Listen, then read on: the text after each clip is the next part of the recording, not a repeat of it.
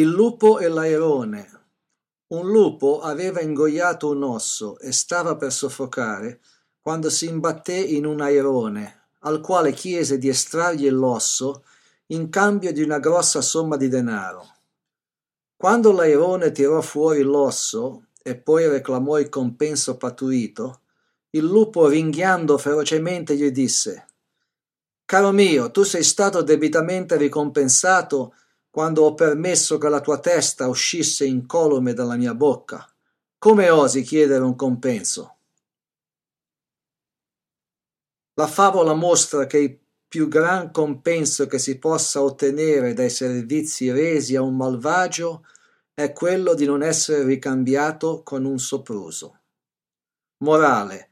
Non aspettarti ricompense per i favori fatti a un malvagio, anzi, Ritieniti fortunato se lo stesso non ti ricambia con un sopruso.